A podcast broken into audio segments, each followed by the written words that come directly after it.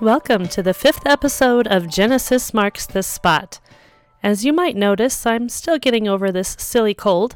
My voice isn't quite up to par, but we'll just plow through for now. Anyway, my name is Carrie, and as I said, this is my fifth episode of the podcast. I want to highlight the episode number because this is something of a follow-up to my previous episode. If you haven't listened to that one, I suggest you do so. Though I do expect this episode is self-contained enough that it's not an absolute requirement. You just might enjoy listening to that one first because we talked about Genesis one twenty-six and how I don't see that as being the Trinity. Now it is time to talk about where I do see the Trinity in Scripture. And just so you are aware, I'll have at least one more follow-on episode to this series as well next week. So last episode, I told a bit of my faith journey from growing up in the L D S faith to coming to what I'd describe as a faith rooted in biblical Christianity, for lack of a better term. I'm not part of any particular denomination, and my goal is to get my theology from the Bible, rather than have it filtered through historical or systematic interpretations, though those can certainly be helpful and possibly even accurate, depending on what we are talking about and how we define things. This was my goal even before I found the work of Doctor Michael Heiser in the Naked Bible podcast. The name Naked Bible, by the way, refers to exactly what I said, looking at the Bible without denominational lenses, just looking at the Bible for itself. That doesn't mean that we only read the Bible and that's it. Sometimes we need to go beyond the Bible in order to understand the Bible. That's more about the topic for next week, though. As I said, historical and systematic interpretation remains helpful at times. For instance, I do affirm the early creeds of the Church, like the Nicene Creed and the Apostles' Creed, and I affirm the doctrine of the Trinity. I affirm all of these because I find them in the Bible. Today we'll go into how I do that with the Trinity, considering the word Trinity is nowhere to be found in the Bible's pages, and also considering how I can understand how, for some, the fact that Jesus is called the Son of God seems to go against the idea that he is also God. That logic seems contradictory to us. The thing is, in order to understand the phrase Son of God, we need to understand it not in the context of the plain English words, but in the context of the Bible. What does the Bible mean when it says the Son of God? You know, I mentioned the Nicene Creed and the Apostles' Creed. Many of you are likely familiar with those, but maybe some of you aren't. So I'm going to go ahead and read at least the Nicene Creed, because it directly has to do with our discussion of the Trinity. The Nicene Creed... Actually, there's an earlier version that was adopted at the Council of Nicaea in three twenty-five, and then it was modified in three eighty-one at the Council of Constantinople. As I mentioned in my last episode, the Council of Nicaea was to address the Arian controversy which centered over the relationship of the Son with the Father.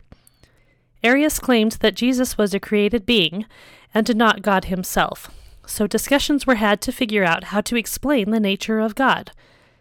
There was, however, some confusion over some of the language in this creed, so further work was done in order to describe the relationship between the members of the Trinity. I'd like also to point out the word Trinity is not mentioned in this creed any more than it is mentioned in the Bible. The word Trinity was first used, as far as we know, by Theophilus of Antioch before the year two hundred, though he and his contemporary Tertullian, who also used the term, was using it in a particular context, and he didn't have the developed understanding that came later. We get very hung up on the word Trinity, but the importance is not the terminology, but the understanding.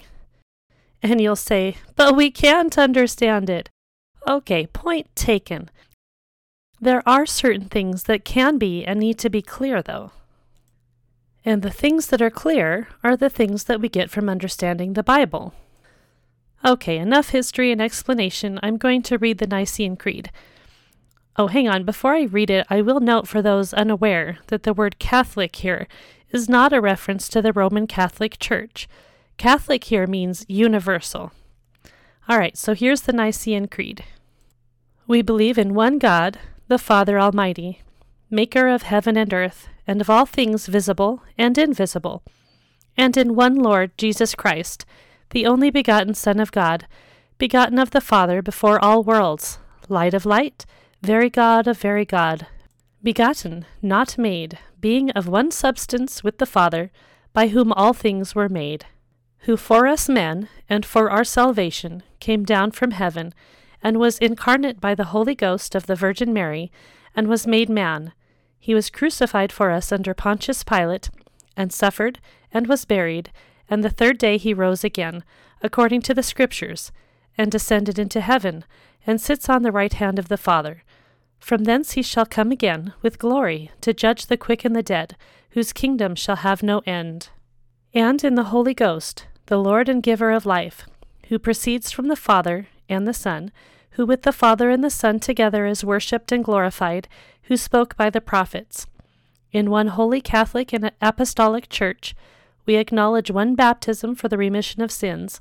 We look for the resurrection of the dead and the life of the world to come. Amen. Now, for us today, some of that language still isn't clear and is subject to misinterpretation. We believe in one God, and then it talks about Jesus, the Son, and the Father, and how the Spirit proceeds from them. There is historical disagreement as to whether the Spirit proceeds from the Father or the Father and Son. Personally, I don't think that's a distinction that matters, though it is important enough to some that we have entire splits over the issue. What I want to mention, too, is that this creed is not Scripture. It is merely a helpful way to condense what Scripture says, so it is only accurate in the sense that it truly reflects what the Bible is saying. What does it mean that Jesus Christ is the only begotten Son of God? How is it possible that the Son of God can be of one substance with the Father? Those are fair questions and not easily answered. My point here isn't to try to describe the Trinity myself. I do want to acknowledge that it's not really an easy thing. What I do want to do is try to get into the text and context of the Bible to see how it is described there. I feel like looking at the narrative of the text is actually way more helpful than trying to articulate it in a systematic way. Truth can't always be put into neat little boxes that we can tie with a bow. Sometimes truth is found in story and picture. Before going on, since I read the Nicene Creed, I'm going to go ahead and read the Apostles' Creed as well, because it's short and sweet. I believe in God, the Father Almighty, creator of heaven and earth, and in Jesus Christ, his only Son, our Lord, who was conceived by the Holy Spirit, born from the Virgin Mary, suffered under Pontius Pilate, was crucified, dead and buried, descended into hell, on the third day rose again from the dead, ascended to heaven, sits at the right hand of God the Father Almighty. Thence he will come to judge the living and the dead. I believe in the Holy Spirit, the Holy Catholic Church, the communion of saints, the remission of sins, the resurrection of the flesh, and eternal life. Amen. When I was younger, I didn't know the difference between creeds, and I thought that this was the Nicene Creed. They're not the same, but they are very similar, as you can see. But this creed is clearly not concerned with the same thing that the Nicene Creed is concerned with. The Apostles' Creed mentions God the Father, Jesus Christ, and the Holy Spirit, but doesn't speak to their nature or relationship with one another. As an aside, I actually found it easier at first to accept the Apostles' Creed. This was kind of my gateway into the Nicene Creed. Okay, so you see I'm not against systematic theology or historical interpretation, but my position is that my focus is on the Bible and its claims. In so much as systematic interpretations are in line with that, then I will accept them. Where they seem to go beyond or suggest something that the Bible doesn't really say, then I will differ. Tradition is actually essential. We don't get the canon of the Bible without it. There is a body of Christ that we turn to. This is part of why interpretation can't be and isn't done in a vacuum. We need each other. When we struggle with passages and work through it together, that's part of how truth is revealed. So I'm not actually a hard and fast sola scriptura girl.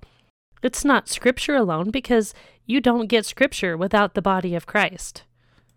So again, systematic theologians reside in a particular time and place, and they are dealing with real historical events and trying to explain the teachings of the Bible in clear terms for their people of the time.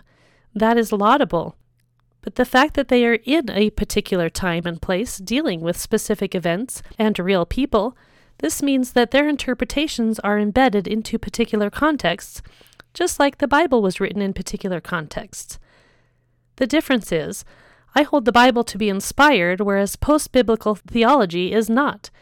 But in both, you have to use the context of the time to really understand what is going on, what is being said, and importantly, what is being meant. What is the actual core of the message? And how and why did they get there? It took me a long time to accept the Trinity, in part because no one described it well enough to me in order for me to see it in Scripture, and in part because reading my English Bible without the context of the time was getting in the way. That context is what I want to explore in this episode. Last time, we talked about Genesis one twenty-six, and we focused on the language of how God said, "Let us make man." A common interpretation of this is that God is speaking to members of the Trinity, and while this is a possible interpretation, I find it more plausible to see this as a description of God speaking to his heavenly divine council. The council did not create mankind, only God did. But God looped the council in on this because they too participate in God's image. Eventually we will talk about the council and who they are and what it means to be the image of God. The fact that God has heavenly imagers in no way detracts from the fact that God has earthly imagers. The Bible shows us that humanity, not angels or the heavenly host, are the pinnacle of his creation. What this creation of dual imager shows is that God enjoys participation from his creation, on earth as it is in heaven. This mirroring is displayed throughout Scripture, and is an essential element to God's creation and the story of redemption, which story is focused on humanity. Christ was incarnated on earth. That is the way of salvation, the plan that was developed before the foundations of the earth. When we take salvation history to be the meta-narrative of the Bible, and Christ at its center, this is our first step in understanding the triune nature of God. Christianity is unique in the world's religions in a variety of ways. One of these is that we see the problem of humanity's separation from God, and this is a problem that we cannot fix ourselves. If we are to be rescued, if this problem is to be solved, if corruption and evil is to be dealt with, if reconciliation and justice are to occur, if death is to be overcome, and if God is to reign amongst us as sovereign king, it must be done by God coming to us, not the other way around. Every effort of mankind is futile. We cannot reach back up to God. We cannot find perfect solutions of interaction amongst ourselves. We cannot defeat dark spiritual forces. We cannot overcome death. So what does all of that have to do with the Trinity? I'm going to read a quote from the book The Story of Creeds and Confessions by Donald Fairbairn. Quote, "From this biblical theological logic that God had to come down to save us, and that this coming down was accomplished primarily through the incarnation of the Son and the indwelling of the Spirit, two implications follow readily. Number one, the Son and the Spirit have to be just as fully and equally God as the Father is. Otherwise, it wouldn't be God who came down to save us, and we would be left with the impossible task of saving ourselves. Number two, the Son really had to come down through the Incarnation. Otherwise, we would again be left with the impossible task of rising up to God on our own." As you look at these assertions, you'll recognize that we have already seen them in the early creed-like affirmations and baptismal symbols of the second and third centuries. End quote. We are now going to delve into the context of the Bible and see where and how the concept of the Trinity can be seen, not only in the New Testament, but also in the Old. The question we are going to ask is, is it possible that the Old Testament authors had a conception of God that was in any way similar to the Trinity, something that was like multiple persons in one being? The way I put that sounds like what I'm doing is putting a later understanding on an earlier text, and that is not what I want to be doing for sound contextual interpretation of the earlier text. However, this is the question we are faced with as Trinitarians, and we need to face it head on. But we want to be cognizant of any tendency to put back into the Old Testament what is found in the New Testament. We want to be able to defend whatever we say strictly with the Old Testament. And yes, I realize that both writings are unified in the same ultimate author. However, that ultimate author was revealing himself to people in time, and we can examine what that looked like to them. This is also not to say that it is not possible for the New Testament to bring new revelation. God didn't reveal everything all at once. That means that earlier people wouldn't have had the same understanding and revelation as later people. God revealed himself in fullness in Christ. This means that people did not have the fullness of revelation before his coming. But let us see what we can learn from the Old Testament. First of all, doesn't the Old Testament say that God is one, not three? Yes, it does. Let's read the Shema from Deuteronomy six. Hear, O Israel, the Lord our God, the Lord is one. You shall love the Lord your God with all your heart, and with all your soul, and with all your might. And these words that I command you today shall be on your heart. You shall teach them diligently to your children, and shall talk of them when you sit in your house, and when you walk by the way, and when you lie down, and when you rise. You shall bind them as a sign on your hand, and they shall be as frontlets between your eyes. You shall write them on the doorposts of your house and on your gates. That's the end of the Shema. It's called the Shema because that's the first word of this prayer in Hebrew. At the beginning it says, "The Lord our God, the Lord is one." If God is one, then how do we get to the Trinity, which includes three? One way of answering that is that even though there are three persons in the Trinity, the Trinity is still one. But let's back up with that question and not jump feet first into the doctrine of the Trinity as it was formulated later. As I have already shown, even the early church had some work to do in order to do this. The concept of the Trinity was only systematized later. Systematizing doesn't mean making things up, okay? It means we take earlier truth and package it up into something that explains it or compiles it in a shorter description to make it easier to teach. Proper systematizing doesn't insert anything that wasn't there to begin with. So to start at a basic level, let's settle for seeing what we can find in the Old Testament about any kind of plurality in the Godhead at all. Once again, I wish that I had an overhead projector that I could write on, rather than this just being audio, but we will take what we can get. Let's turn to Genesis forty-eight, where Jacob is blessing Joseph.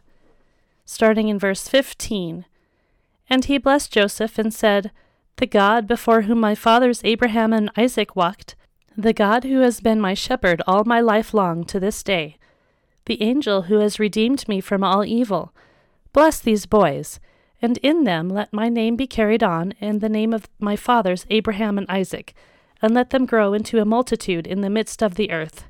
End quote. Here is an important point to know about Hebrew. It likes parallelism. If you read the Psalms, you'll note that many Psalms will have a type of repetition. Not a repetition of sound like much of our poetry has, but the repetition of ideas. When you see something seemingly repeated, this is parallelism. Sometimes it seems that the repetition is just repetition. Sometimes the point of the repetition is to further a point or to emphasize something. Look again in Genesis forty-eight if you happen to have that open. I want to highlight a point. Jacob blessed Joseph by saying, "The God before whom my fathers walked, the God who has been my shepherd, the angel who has redeemed me." In our English Bibles, we have two instances of the word God, and then we have an instance of the word angel. What are these words in Hebrew? The word translated as God is our old friend Elohim, which we discussed in the last episode. A quick recap. Elohim is incontrovertibly used to refer to God the Creator, but it is also used to refer to a whole host of other beings whose natural residence is in the spiritual realm rather than the physical realm. So Elohim does not necessarily mean God. We need to look at the context of the passage to determine that. Jacob is obviously talking about a specific being here. This Elohim was the one before whom his fathers walked, who has been his shepherd and who has redeemed him. That last descriptor, though, that is the reference to the angel. Whether it's right or wrong, we all have some idea of what an angel is, and an angel is not someone who redeems anyone. The only Elohim that this could be referring to is God. But what's with the angel? In the back of your mind, don't forget this concept of parallelism. But first, let's look into what the word angel means. An angel is in fact something more specific than a being with wings who comes down from heaven. Actually, an angel is less than that in a way, because an angel does not have wings. The Hebrew word translated as angel is malach. In Greek, it is angelos, so this is where we get our word angel. I could give you a definition of the word, but let's look at how it is actually used. Genesis sixteen seven is the first time we see it. This verse is right after Sarai drove Hagar out. The angel of the Lord found her by a spring of water in the wilderness, the spring on the way to Shur. And he said, Hagar, servant of Sarai, where have you come from and where are you going? She said, I am fleeing from my mistress Sarai. The angel of the Lord said to her, Return to your mistress and submit to her. The angel of the Lord also said to her, I will surely multiply your offspring, so that they cannot be numbered for multitude. And the angel of the Lord said to her, Behold, you are pregnant, and you shall bear a son. You shall call his name Ishmael, because the Lord has listened to your affliction. He shall be a wild donkey of a man, his hand against everyone, and everyone's hand against him, and he shall dwell over against all his kinsmen. Pausing for a moment, so the angel of the Lord came to tell Hagar to return to Sarai, and the angel gave a prophecy about her son Ishmael. Note what is said after this, quote, So she called the name of the Lord who spoke to her, You are a God of seeing, for she said, Truly here I have seen him who looks after me.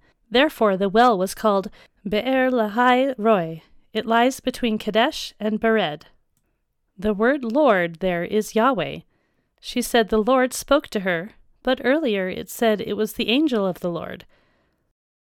Let's look at the next time the word Malach, or angel, shows up in Genesis nineteen one. The two angels came to Sodom in the evening, and Lot was sitting in the gate of Sodom.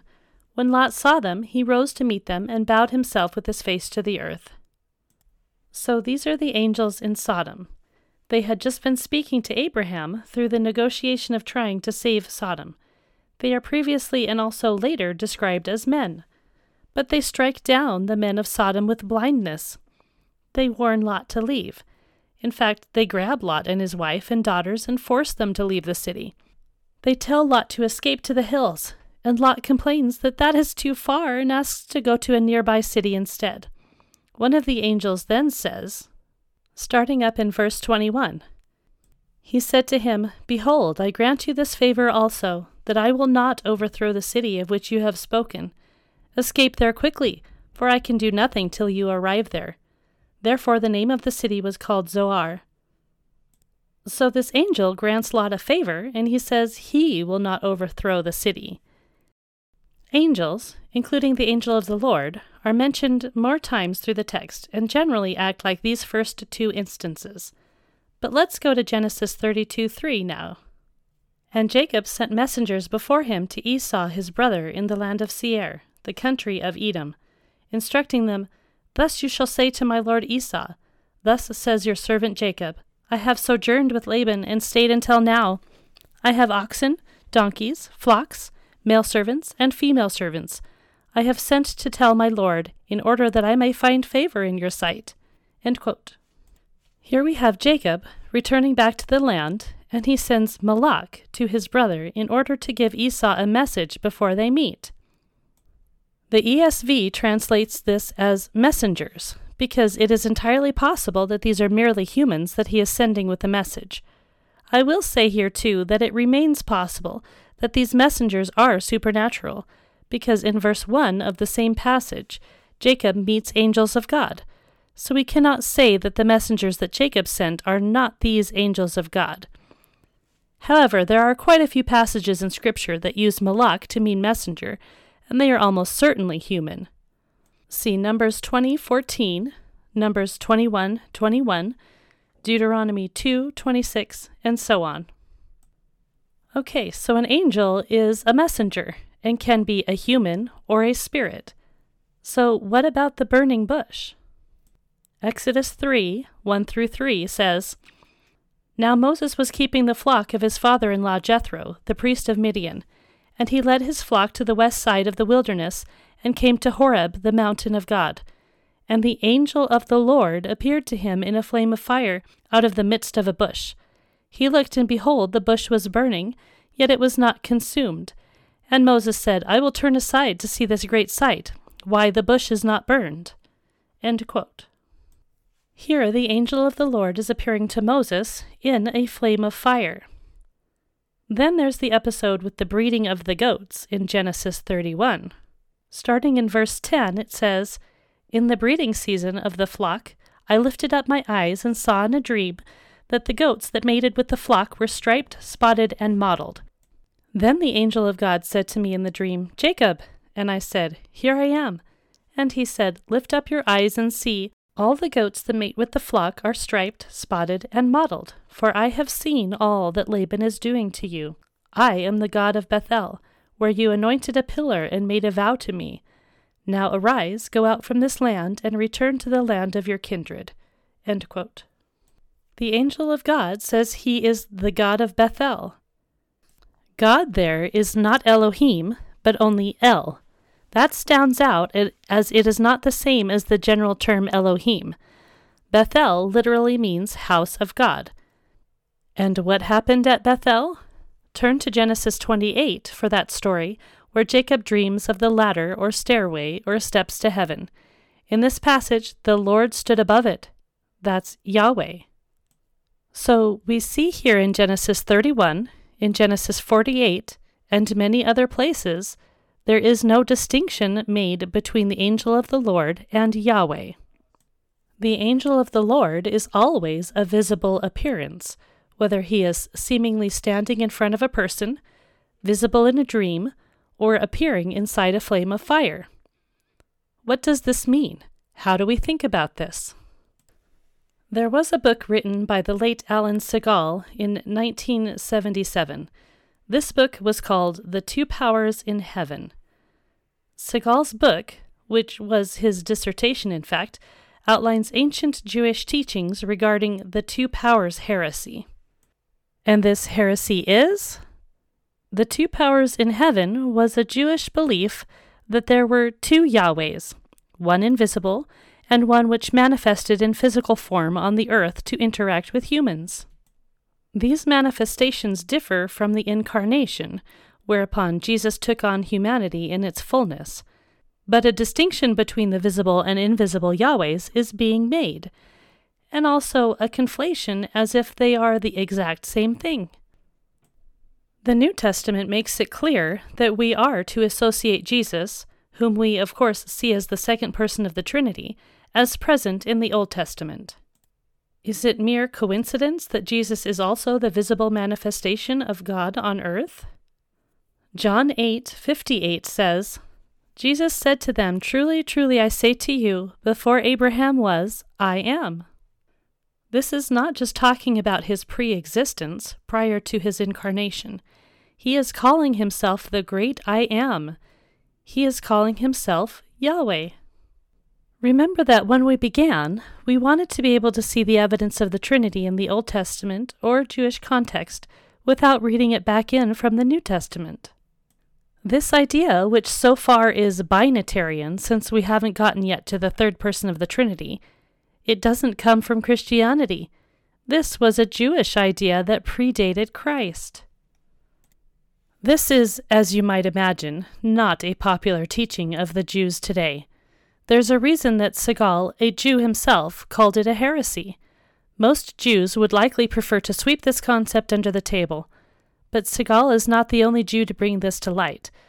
Another book called The Bodies of God in the World of Ancient Israel, written by Benjamin Sommer, outlines this idea as well. If you don't want to buy and read the book, you can watch interviews with Benjamin Sommer on YouTube. I will also place resources in the links section of my website. Of course, we want to do more than take it on anyone's advice. We want to think through implications and alternative explanations to see which has the most explanatory power. One objection to the two powers idea is that of the king's messenger. In the ancient Near East, it was common for a king to send out a special messenger who was to be treated exactly as he, the king himself, might be treated. The king and the messenger were certainly different people, but in the construct of the king's instructions, the messenger was to be functionally the king. How do we know that this is not what is going on in the passages involving the angel of the Lord? I'll read a passage addressing this from Heiser's book, The Unseen Realm. He is referencing Genesis twenty-two, so let's first read that. Starting in verse ten, "Then Abraham reached out his hand and took the knife to slaughter his son. But the angel of the Lord called to him from heaven and said, 'Abraham, Abraham!' And he said, 'Here I am.' He said, 'Do not lay your hand on the boy or do anything to him, for now I know that you fear God, seeing that you have not withheld your son, your only son, from me.' And Abraham lifted up his eyes and looked, and behold, behind him was a ram, caught in a thicket by his thorns. And Abraham went and took the ram and offered it up as a burnt offering instead of his son. So Abraham called the name of that place, 'The Lord will provide.' As it is said to this day, 'On the mount of the Lord it shall be provided.' And the angel of the Lord called to Abraham a second time from heaven, and said, 'By myself I have sworn, declares the Lord, because you have done this and have not withheld your son, your only son, I will surely bless you, and I will surely multiply your offspring as the stars of heaven, and as the sand that is on the seashore. And your offspring shall possess the gate of his enemies, and in your offspring shall all the nations of the earth be blessed, because you have obeyed my voice." End quote. Okay, so that's Genesis twenty-two. Now on to the quote from the Unseen Realm. Quote, "Many scholars would say that this is due to the angel being Yahweh's mouthpiece, standing on Yahweh's place, as it were. But that idea is conveyed only later in the passage when, in verse sixteen, the angel prefaces his words with, 'declares Yahweh.' In verse eleven, there is no such clarification. The wording of the text blurs the distinction between Yahweh and the angel by swapping the angel into the role of the person who initially demanded the sacrifice as a test, Yahweh himself, Genesis twenty-two, one through two. Consequently, the biblical writer had the opportunity to make sure Yahweh and the angel were distinguished, but did not do so. This failure occurs in several other places in the Old Testament even more overtly. It's not really a failure. It's not a careless oversight. The wording is designed to blur the two persons." End quote. That, of course, might not be the most convincing argument you've ever heard. Yes, the text blurs the distinction, but the distinction between king and king's messenger was definitely blurred. I still feel like we've got a pretty solid case that the angel and the Lord are the same, simply because of the amount of intermeshing we see. They're interchangeable. A prophet is a mouthpiece of God, but a prophet is not said to be doing the same type of work that God does, particularly when we are talking salvation and worship and that kind of thing. But we won't leave it at that. We're turning now to Deuteronomy four, thirty-five through thirty-seven. Quote, "To you it was shown that you might know that the Lord is God. There is no other besides him.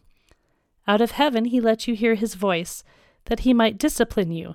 And on earth he let you see his great fire. And you heard his words out of the midst of the fire. And because he loved your fathers and chose their offspring after them, and brought you out of Egypt with his own presence by his great power." Stopping there, we see the people are brought out with God's own presence. In Deuteronomy seven nineteen it says, "The great trials that your eyes saw, the signs, the wonders, the mighty hand, and the outstretched arm, by which the Lord your God brought you out, so will the Lord your God do to all the peoples of whom you are afraid." Okay, again, Yahweh is bringing the people out with his outstretched arm. Now we'll go to Judges two one. "Now the angel of the Lord went up from Gilgal to Bochim, and he said, 'I brought you up from Egypt and brought you into the land that I swore to give to your fathers. I said, I will never break my covenant with you.'" It was the angel who brought them up, and it is the angel of the Lord who says how he will not break his covenant with them. Okay, you might say, but still, what if God's bringing them out with an outstretched arm just means that Yahweh showed his power, and it was by this power that he means he brought the people out, but the angel of the Lord still had a role in bringing them out too. I mean, I get it, it can be complicated to land on a real distinction when everything is so blurred, and when God is talked about in so many ways in the Old Testament. But why would it say that the angel will not break the angel's covenant? We can also ask, what about Jude five, which says, "Now I want to remind you, although you once fully knew it, that Jesus, who saved a people out of the land of Egypt, afterward destroyed those who did not believe." It was Jesus who saved them out of Egypt. Yahweh, the angel of the Lord, and Jesus are all said to be performing the same action, not just individual tasks, but salvation. So does the objection about the king's messenger hold water? I think it could at some level if it weren't for the fact that he is used so interchangeably with God. Let me try to explain that. We're going to picture the king's messenger who goes to announce a verdict to the people. He announces it, and while he's there, the people will address him with his official title, and they will treat him like he is the king, giving him honor and reverence, feeding him grapes and fanning him with those big feathery fans. Then the king's messenger leaves, and the people talk about the king's verdict, telling people about it. Are they likely then to focus on the messenger? If the messenger was such an oracle for the king that he stood literally for the king, the messenger, when out of sight, would basically become invisible, and he would speak consistently. The king's messenger would give, well, the king's message, obviously. He wouldn't sometimes speak like he was the messenger and sometimes speak like he was the king. He'd choose a consistent address. I mean, let's go back to Genesis sixteen. In verse ten, the angel says, "I will multiply your offspring." In verse eleven, he says, "The Lord has listened to your affliction." In verse thirteen, Hagar says the Lord spoke to her. It's a very back-and-forth thing. The more you read about these interchanges, the more confusing it seems to get. We mentioned before about the Exodus event, and Yahweh, the angel, and Jesus all get in on the action. In Exodus twenty-three, twenty through twenty-two, it says, "Behold, I send an angel before you to guard you on the way, and b- to bring you to the place that I have prepared. Pay careful attention to him and obey his voice. Do not rebel against him, for he will not pardon your transgression, for my name is in him. But if you carefully obey his voice and do all that I say, then I will be an enemy to your enemies and an adversary to your adversaries." End quote. God is giving some instructions here, and he says that an angel will be before them, and the angel will not pardon their transgressions, for God's name is in him. That's a bit weird. But maybe this is evidence that the angel is merely the king's messenger. The king sends the messenger in his name. I mean, messengers aren't supposed to grant forgiveness, but setting that aside, what does it mean for God's name to be in someone? We are going to turn to Jesus' prayer in John seventeen. This whole thing is worth reading, but let's focus on verse six.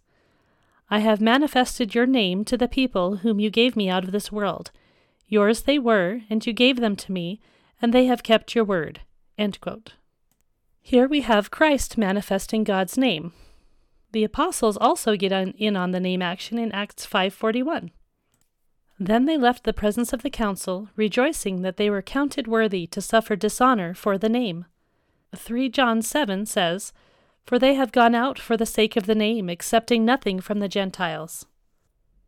We tend to read these passages and gloss over the idea of the name here, because to us it's just a word, a designation, what you call someone. It refers to someone, and if you sully someone's name, it's like that person is being sullied, because it's all about the reputation that comes along with the name. Isaiah thirty, twenty-seven through twenty-eight has some interesting imagery accompanying the name of the Lord. "Behold, the name of the Lord comes from afar, burning with his anger, and in thick rising smoke. His lips are full of fury, and his tongue is like a devouring fire. His breath is like an overflowing stream that reaches up to the neck, to sift the nations with the sieve of destruction, and to place on the jaws of the peoples a bridle that leads astray." End quote. I could be wrong, but I think names do not generally burn with anger or have lips. This isn't just a reputation. This seems to be God himself. What are the arguments against the idea that the name actually functions as God's presence rather than something like his reputation? We have to get into the idea of what is called the documentary hypothesis to really counter the idea that the name of God is the literal presence of God. We don't have time, or probably patience, to go through the entire idea of what has become known as name theology. If you do go down that path, good luck. In the briefest summary I can produce, there is an idea that the word name was substituted by redactors for the idea of God's literal presence. Oh, no, silly, of course we don't want to say that God actually came to dwell amongst us in the tabernacle and temple. You see, those silly authors in the past said that his glory was here, but we editors will just switch that word out with his name. It's just his reputation or the fact that he has declared ownership that we have here, a monument to God, not his actual presence. I hope you see how that doesn't make any sense in light of the rest of the narrative of the Old Testament. If you really want to get in deeper to this scholarly debate, I suggest looking at the footnotes in The Unseen Realm, which will lead you to a trail of scholarly papers. To finish up with our discussion of the name, I will read some passages from the New Testament. Matthew eighteen twenty, "For where two or three are gathered in my name, there I am among them." John three eighteen, "Whoever believes in him is not condemned, but whoever does not believe is condemned already, because he has not believed in the name of the only Son of God." Believing in the name is not some mental agreement that we call Jesus something specific. Philippians two nine, "Therefore God has highly exalted him, and bestowed on him the name that is above every name." What truly matters? That Jesus has a special name? Is that what we trust in? Do we trust in his reputation or some legal matter of declaration of ownership? Or do we trust in the literal person of Jesus the Messiah? I want to bring up one more way in which we see Jesus in the Old Testament, and that is with the word of the Lord. Genesis fifteen, one through four says, "After these things the word of the Lord came to Abram in a vision. Fear not, Abram, I am your shield, your reward shall be very great. But Abram said, O Lord God, what will you give me, for I continue childless, and the heir of my house is Eliezer of Damascus? And Abram said, Behold, you have given me no offspring, and a member of my household will be my heir. And behold, the word of the Lord came to him, This man shall not be your heir, your very own son shall be your heir." End quote. The word of the Lord coming to Abram in a vision. How does a word become visible? Let's look at First Samuel three twenty-one. "And the Lord appeared again at Shiloh, for the Lord revealed himself to Samuel at Shiloh by the word of the Lord." End quote. The Lord revealed to Samuel by word of the Lord. This is a vision with the Lord standing in verse ten. The call of Jeremiah also has the word of the Lord using his body. He puts his hand out and touches Jeremiah. In Jeremiah one, four through ten, "Now the word of the Lord came to me, saying, Before I formed you in the womb, I knew you. And before you were born, I consecrated you. I appointed you a prophet to the nations. Then I said, Ah, Lord God, behold, I do not know how to speak, for I am only a youth. But the Lord said to me, Do not say, I am only a youth, for to all whom I send you, you shall go, and whatever I command you, you shall speak. Do not be afraid of them, for I am with you to deliver you, declares the Lord. Then the Lord put out his hand and touched my mouth. And the Lord said to me, Behold, I have put my words in your mouth. See, I have set you this day over nations and over kingdoms, to pluck up and to break down, to destroy and to overthrow, to build and to plant." End quote. And then, of course, we have John one, one through three and verse fourteen. John one one says, "In the beginning was the Word, and the Word was with God, and the Word was God." Revelation nineteen thirteen shows the King of Kings, Lord of Lords, as the Word of God. "He is clothed in a robe dipped in blood, and the name by which he is called is the Word of God." End quote. Some have thought that the Logos, the Word in John one, comes from Greek philosophy, but as we can see, it most definitely has Old Testament roots. The evidence mounts as we look closer and closer. Where else do we see Christ in the New Testament as Yahweh of the Old Testament? Let's turn to First Corinthians ten four for a moment. And all drank the same spiritual drink, for they drank from the spiritual rock that followed them, and the rock was Christ. End quote. This is referencing the narrative in Exodus seventeen six, where the people were miraculously fed water from a rock. Now, obviously, Christ is not a literal rock. He told people he was living water, but that doesn't mean he expected them to literally drink him. But whatever Paul meant by calling Christ this rock, what he didn't mean was Christ didn't exist before he was born here on earth. The only one who could give them drink in the wilderness was Yahweh. I want to address the most common objection to Jesus being God, and that is the fact that he is known as the Son of God and calls God his Father. The simple answer is that it is false to read Son of God as meaning something in some biological sense. It is not biology that is being emphasized here, but rather something else. Sonship in the ancient Near East was about an intimate relationship with authority, with inheritance on the line. This is why Israel as a whole, and King David in particular, are referred to as God's son. This is not the same exact and particular phrase, the Son of God, but the same ideas are being pulled up in reference. Matthew eleven twenty-seven says, "All things have been handed over to me by my Father, and no one knows the Son except the Father, and no one knows the Father except the Son, and anyone to whom the Son chooses to reveal him." End quote. In this verse, we see the idea of inheritance as well as representation. As I mentioned, though not directly called the Son of God, there is a very common image of Israel as being God's son. In Exodus four twenty-two through twenty-three, we have one of the things that Moses is to say to Pharaoh regarding the releasing of Israel from bondage. Quote, "Then you shall say to Pharaoh, 'Thus says the Lord, Israel is my firstborn son, and I say to you, let my son go, that he may serve me. If you refuse to let him go, behold, I will kill your firstborn son.'" End quote. In Hosea eleven, we have Israel once again called God's son. "When Israel was a child, I loved him, and out of Egypt I called my son. The more they were called, the more they went away. They kept sacrificing to the Baals and burning offerings to idols." End quote. You might recognize that passage as a prophecy for Jesus. And yes, this passage was used in the New Testament to refer to Jesus. This was not a mistake. It does refer to Jesus, but it had an original meaning, and that original meaning was in relation to the whole nation of Israel. So the idea that Jesus is God's son is related to how Israel is also God's son.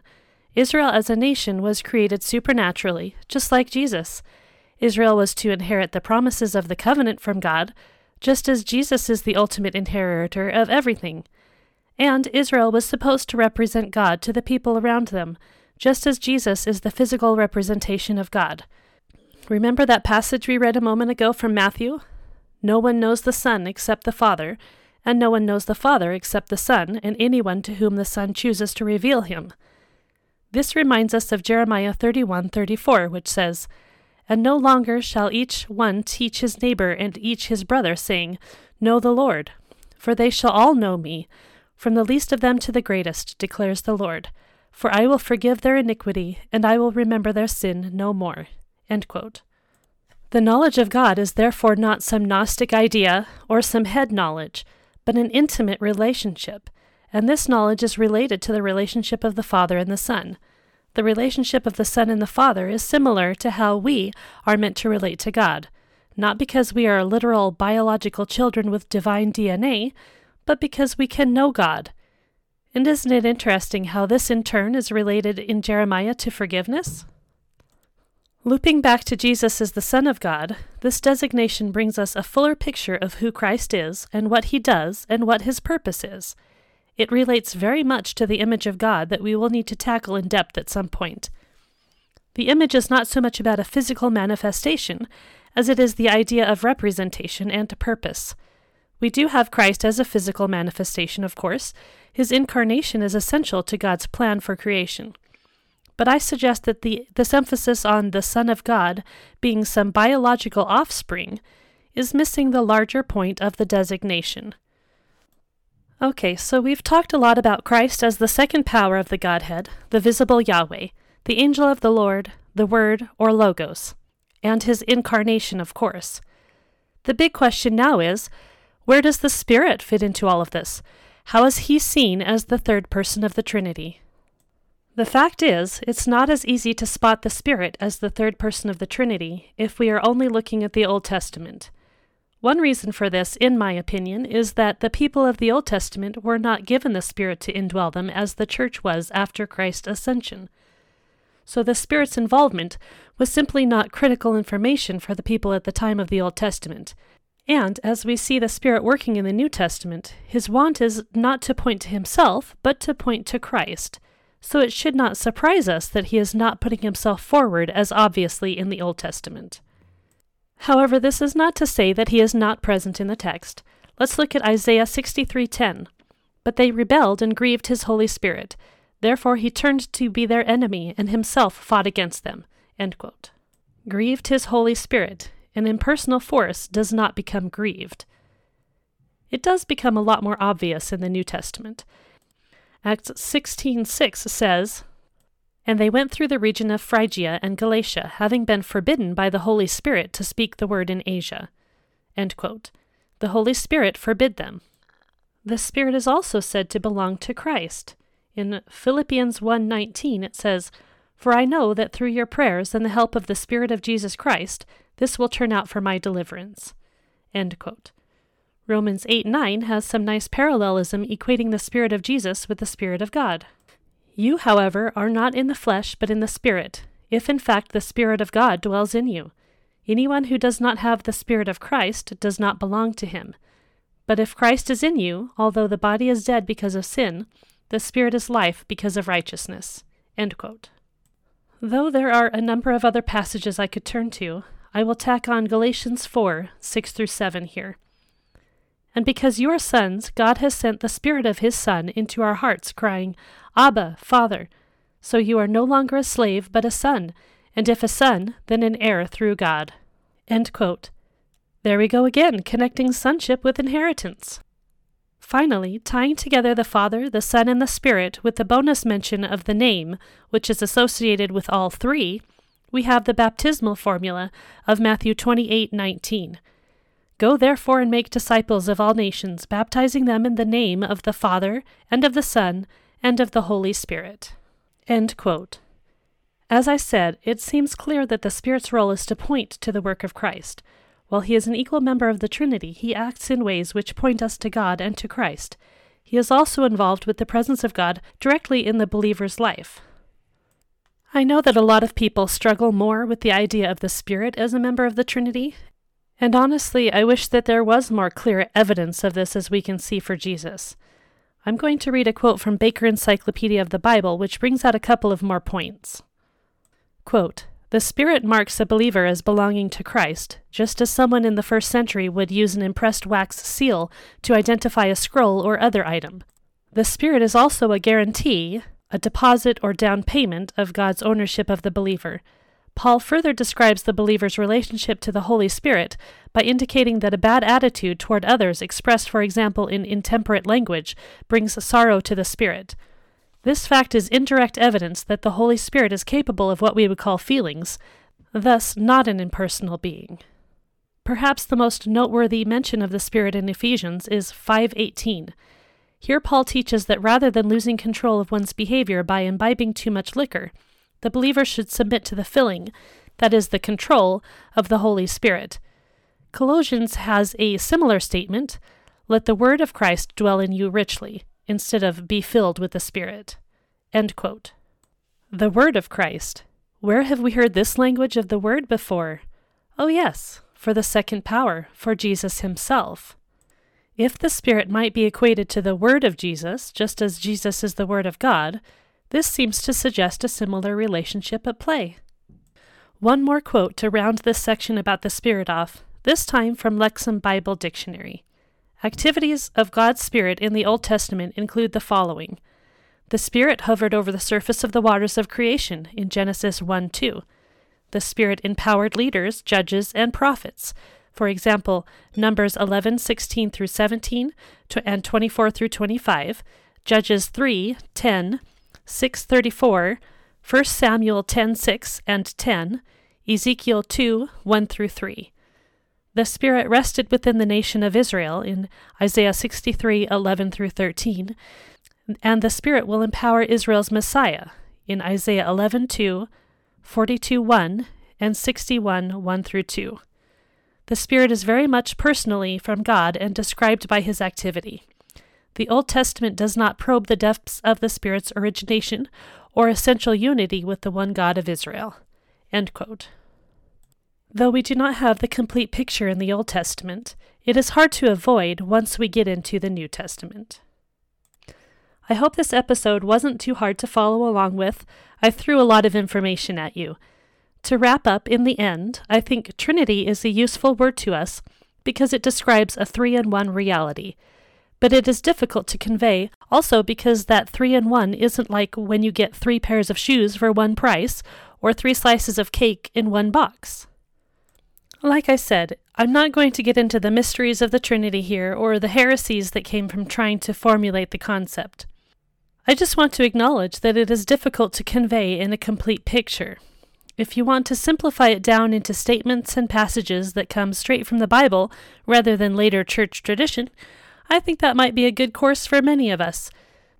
We affirm what the Bible says, and so it never hurts to stick with what the Bible says. Here's my formulation in a nutshell. Number one, Yahweh God created everything. He is sovereign. He is king. Yahweh and Yahweh alone deserves our worship and loyalty. Number two, Jesus is divine because he is Yahweh incarnate. Therefore, it is not contradictory to also give Jesus our sole worship and loyalty. Number three, there is some sort of relationship between Jesus, who is called the Son of God, and the Father. How this works in full is, I think, a mystery like the rest of the Trinity that we can explore to some degree in Scripture, but it is not a mystery that necessarily has some mystical strangeness, but in part is rooted in real human relationships and how they work. Further, number four, it is helpful to see in the Old Testament that there was both a visible and an invisible Yahweh. No one has seen the fullness of Yahweh, but Yahweh has been seen in his glory that filled the temple, as well as in the angel of the Lord and other visible appearances. And finally, we have number five, the Spirit who acts as a person himself, so the Spirit cannot merely be a manifestation of the Father and or the Son. I know there are many other points I might add to complete this picture, but maybe it cannot really be complete and we only explore various facets of it in different ways. I feel like we ought to get into more of the topic of the Trinity in order to explore why things like modalism are wrong. Modalism is the idea that each of the persons of the Trinity are merely modes of God, but we don't have enough time in this episode to do that justice. If you're interested in my getting into this sooner rather than later, feel free to email me or join my Facebook group and ask there. Let's end on this question. What is the earliest appearance of a recognizable manifestation of the Trinity? I feel like I should have some Jeopardy music playing or something. Genesis one, one through two says, "In the beginning, God created the heavens and the earth. The earth was without form and void, and darkness was over the face of the deep, and the Spirit of God was hovering over the face of the waters." Here we have God creating, and we have the Spirit manifesting himself. I think the reason people really like the interpretation of Genesis one twenty-six as being God speaking within his Trinitarian self is because they really want to see the Trinity in the first chapter. Fair enough. But you can see even earlier in the chapter than verse twenty-six that we do have multiple members of the Trinity present. But what about the Son? John one, one through five says, "In the beginning was the Word, and the Word was with God, and the Word was God. He was in the beginning with God. All things were made through him, and without him was not anything made that was made. In him was life, and the life was the light of men. The light shines in the darkness, and the darkness has not overcome it." End quote. Is that cheating? We have to jump all the way to the New Testament to get this revelation? I mean, it's talking about what Genesis one is talking about, so I think it's fair. But if you really want to stick with the Old Testament, the first concrete manifestation of the visible Yahweh is still quite early in Genesis. The visible Yahweh walks in the garden with Adam and Eve. It, of course, makes perfect sense that we don't see Yahweh walking around in Genesis one, because that isn't a boots-on-the-ground kind of narrative. We need to wait for the discussion involving the garden to see that. How and why does this matter to us? Why does it matter that we have God himself coming in flesh to perfect his creation through his death, resurrection, ascension, and sending out of the Spirit? How can that not matter? It fulfills God's initial purposes in creation, and it does so flawlessly, perfectly. I can still understand how some struggle with understanding the Trinity or seeing it in Scripture. For this reason, I disagree with those who will make this a sticking point of the gospel, that you have to accept the Trinity as formulated in church history in order to accept Christ as Savior.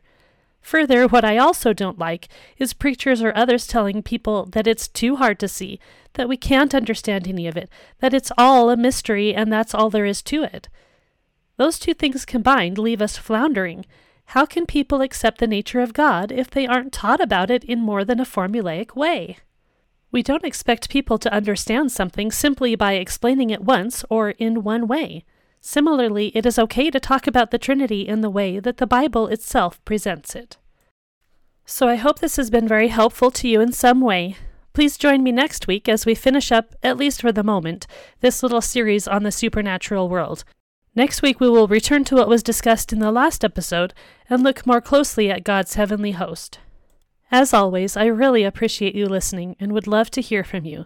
You can reach me via email at genesis marks the spot at gmail dot com, or you can find me on Facebook.